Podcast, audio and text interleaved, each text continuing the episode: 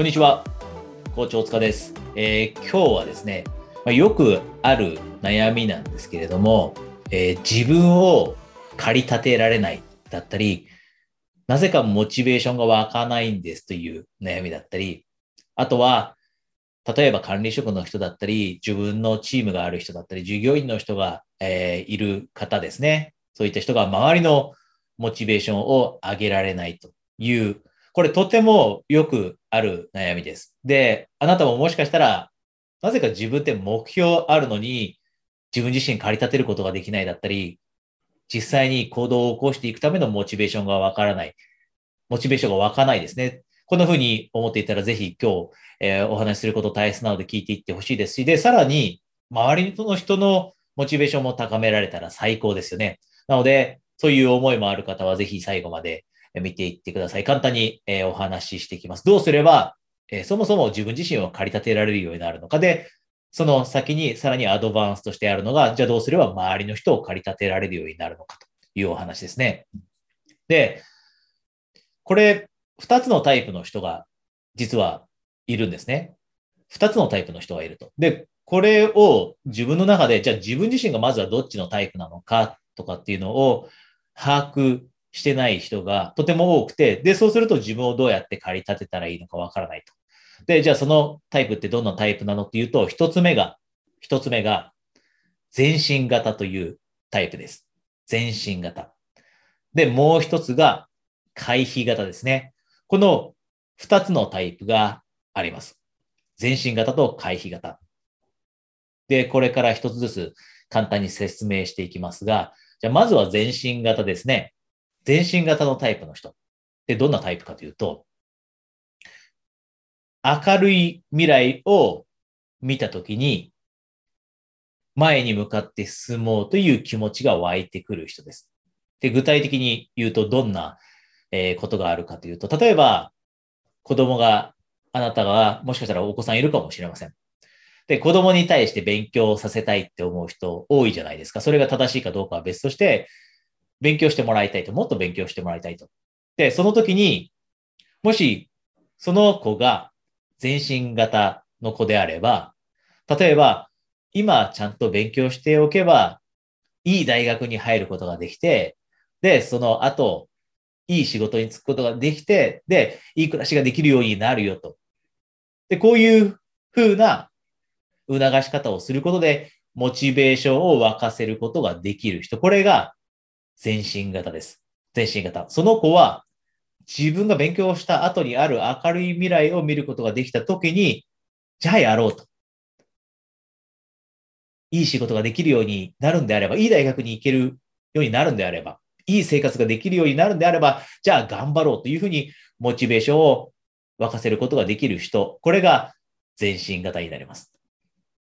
で、じゃあ一方で回避型ですね。回避型ってどういう人を言うかというと、これはさっきのケースですね。子供に勉強してもらいたいというケースにおいて、例えば、今勉強しなかったらどうなるか考えてごらん。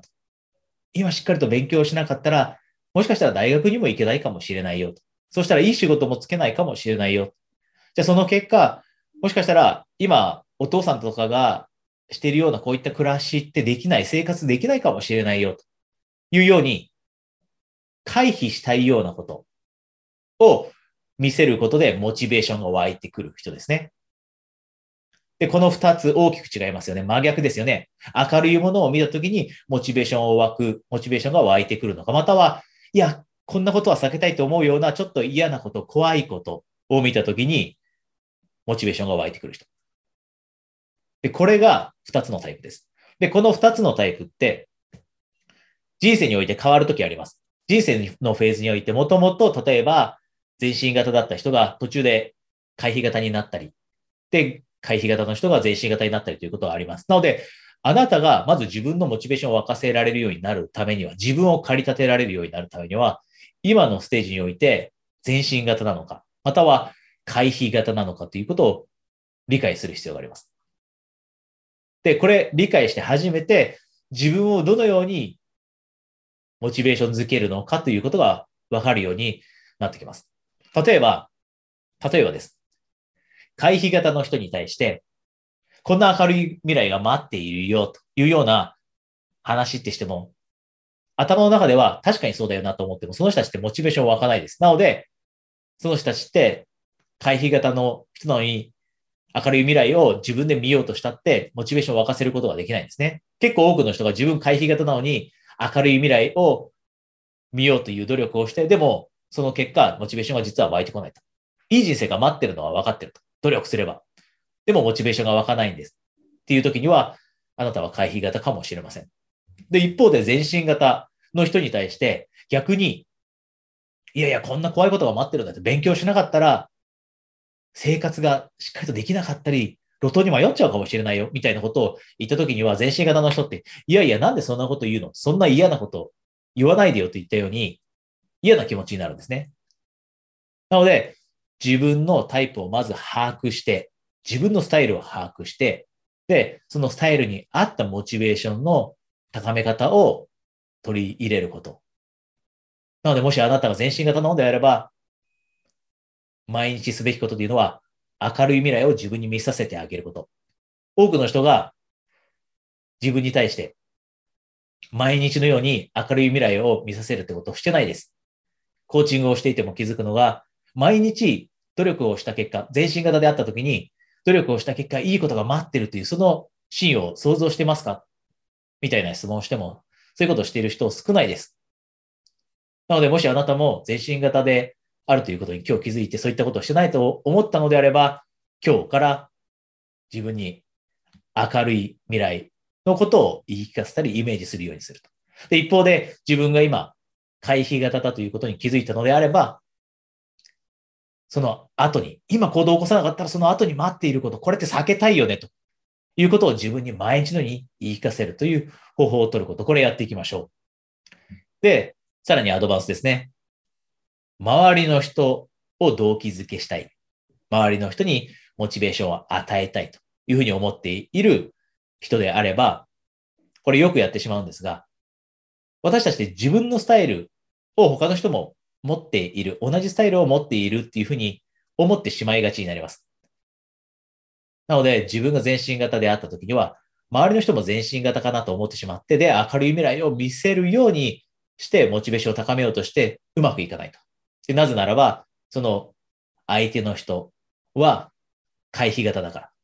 なので、まずはキーポイントは、相手の人はもしかしたら自分とは違うスタイルを持っているかもしれない。回避型じゃないかもしれない。全身型じゃないかもしれない。なので、まずその人たちがどちらのタイプなのかというのを把握する。で、把握した上で、じゃあ、回避型なのであれば、こうこうこういうふうに動機づけしよう。全身型であれば、いい未来を見せることで動機づけしよう。このような戦略が練ることできるようになってくるので、えー、アドバンスですね。もしあなたが周りにいい影響を与えたいだったり、周りの目標達成を助けたいっていうふうな立場にいてということであれば、周りにもぜひこの、え、2つのタイプというのを認識した後に、え、適切なスタイルでモチベーションを高められるような方法を取るようにしていきましょう。え、今日のお話少しでも役に立っていると嬉しいです。で、まず一つお知らせですが、えー、今、時間のある時にですね、えー、コーチングに興味のある方、プライベートセッションをプレゼントしています。30分、えー、ズームで行うセッションなので、1対1でお話できるので、もしあなたが、例えばもっともっと素晴らしいロールモデルになりたいだったり、もっともっと自分を磨きたい、こんな風に思っていたらですね、えー、この、えー、ビデオの下または、えー、このページにですね、えー、LINE のリンクがあるはずなので、そちらから友達登録しておいてください。またはですね、今、ここ最近、まあ、なかなか習慣継続できないですっていう人多いんですね。新しい習慣始めたいけど継続できない。で、そういった人のために、えー、ビデオ講座もあります。で、そのビデオ講座無料でプレゼントするので、そちらも興味があればですね、えー、LINE で友達登録しておいてください。えー、それではまた次のビデオ、または、えプライベプライベートセッションですね。で、お話できるのを楽しみにしてます。お疲れ様でした。